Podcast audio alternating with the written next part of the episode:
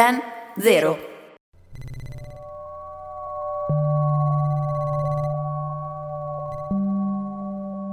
Il sonno è il momento in cui il nostro cervello fa le pulizie al proprio interno, elimina la spazzatura, le scorie.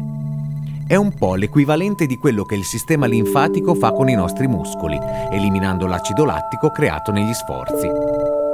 È rassicurante sapere che esiste un'impresa delle pulizie che entra in azione ogni notte e occupa le ore del nostro sonno, svolgendo un mestiere così prezioso. Dormire è un'attività efficace, produttiva e non pericolosa.